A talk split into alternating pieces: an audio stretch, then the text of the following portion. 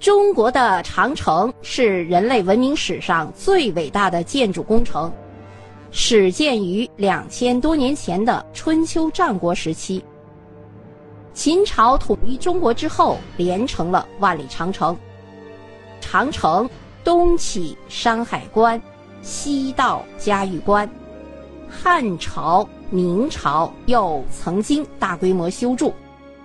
其工程之浩繁，气势之雄伟，堪称世界奇迹。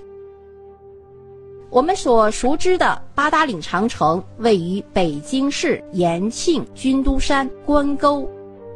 山海关长城位于秦皇岛市山海关区，九门口长城位于辽宁省绥中县李家乡，嘉峪关长城位于甘肃省嘉峪关市西南6公里处，现在这些地方都是旅游景区。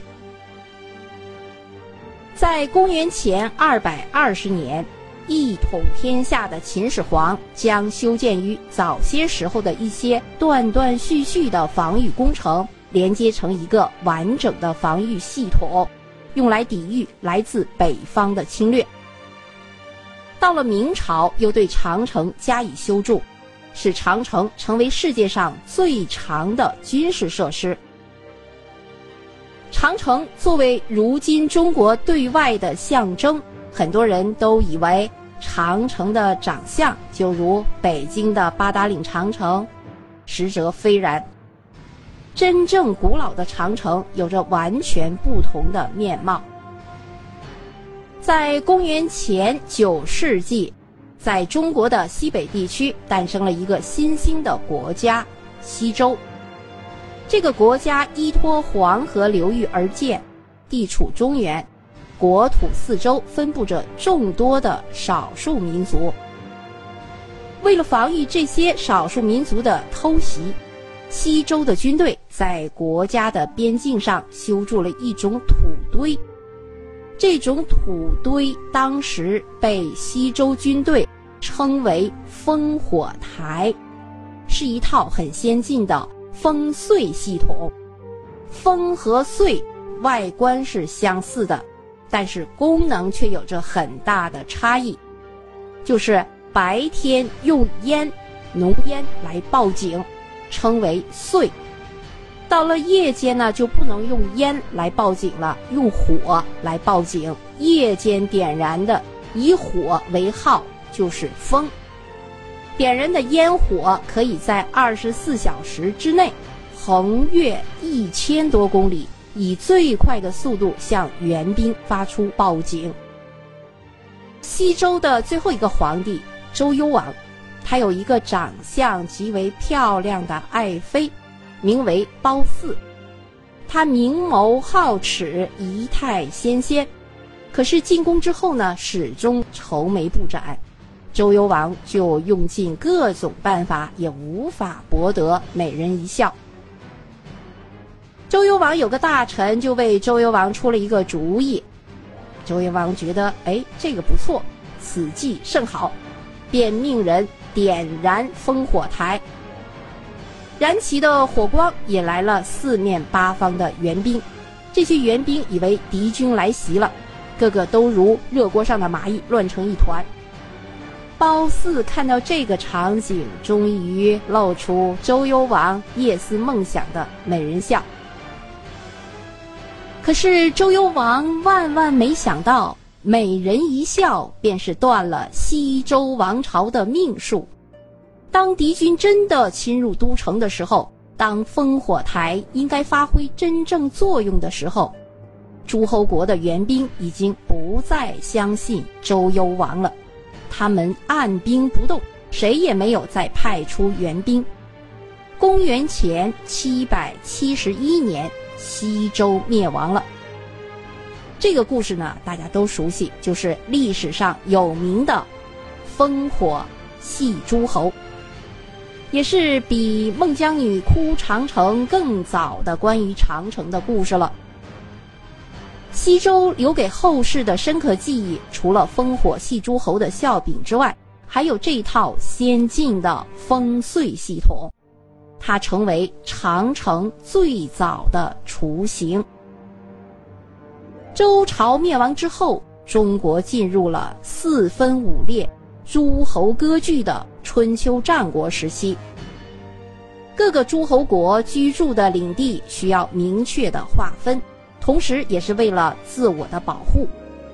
各国纷纷筑起一道道高墙，将自己的居住地围绕在中间。当时中国的北方居住着许多游牧民族，他们逐水草而居住，没有耕地进行耕作。到了旱季的时候，为了生存，就只能深入中原地区进行抢夺。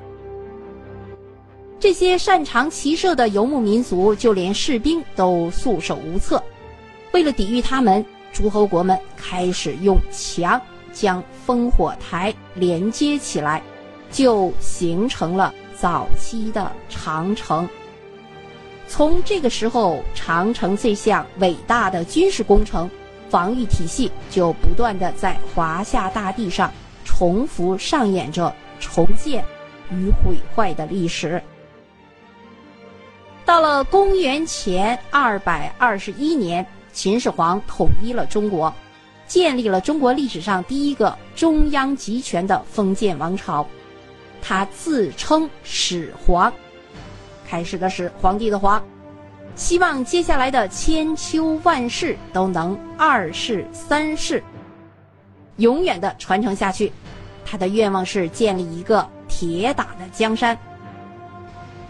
秦始皇深刻地意识到，北方的游牧民族是一个关乎国家衰亡的隐患。在公元前214年，秦始皇就下令修建长城，拆除了原来诸侯国之间防范的长城，把燕国、赵国、秦国这三个国家以前专门对付游牧民族的长城进行修缮连接，并在北部边疆的地方修建了新的长城。7年以后，一条西起陇西临洮，东到辽东，长达5000多公里的长城完工了，成为名副其实的万里长城。这项伟业对于后世而言是生命的保障，可是对于当时秦国的百姓而言却是灾难。凡是男丁全部都被抓去修建长城，人数不够的时候，囚犯、老人、女人也都要被征掉。秦始皇劳民伤财，修建长城的初衷是为了保障百姓的安全。坚固的长城的确抵御了剽悍的游牧民族，可他无法抵挡百姓的反抗。秦朝末年，农民起义陆续爆发。公元前202年，刘邦灭了秦，建立了第二个封建王朝西汉。西汉在建朝最初的70多年间，采取的是休养生息的政策。长城的形态实际上是五花八门的，并没有固定的模式。我们现在看的长城都是明长城，汉长城就是跟秦长城、明长城都是不同的形式。汉长城是就地取材，除了实体的墙之外，还有一条条众多的烽燧组成的烽燧线。就这样，由实体和烽燧线共同组成了汉长城的结构。现在我们还能不能看到汉长城的样子呢？还能看到，在哪儿呢？现在的汉长城的遗址大都遗存在甘肃的敦煌境内，连绵不断的烽燧线可见当年汉长城的雄伟壮观。时间的车轮一页页的碾过，历史经过许多朝代的不断更迭之后，就到了明朝。建于1368年的明朝已经没有了历朝的辉煌和气魄，国力和军事力量都远不如前朝。为了防止被驱赶回塞北的元朝一部卷土重来，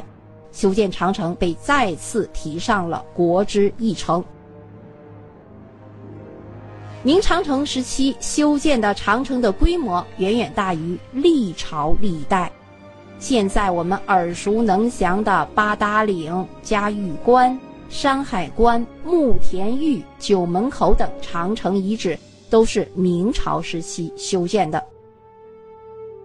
其中长城的重要代表山海关就是由明朝的著名武将徐达亲自选址督建的。到了清朝，清朝入关之后，康熙帝认为修长城不如修民心，民心稳固了，国家才能稳固，所以在明朝之后就没有了长城的修建历史，似乎长城到此就终止了。然而修建历史的终止并不代表长城的历史终止，万里长城永远都被定格在崇山峻岭之间，在时间的隧道里凝望着过去，展望着未来，它是华夏大地永恒不倒的守护神。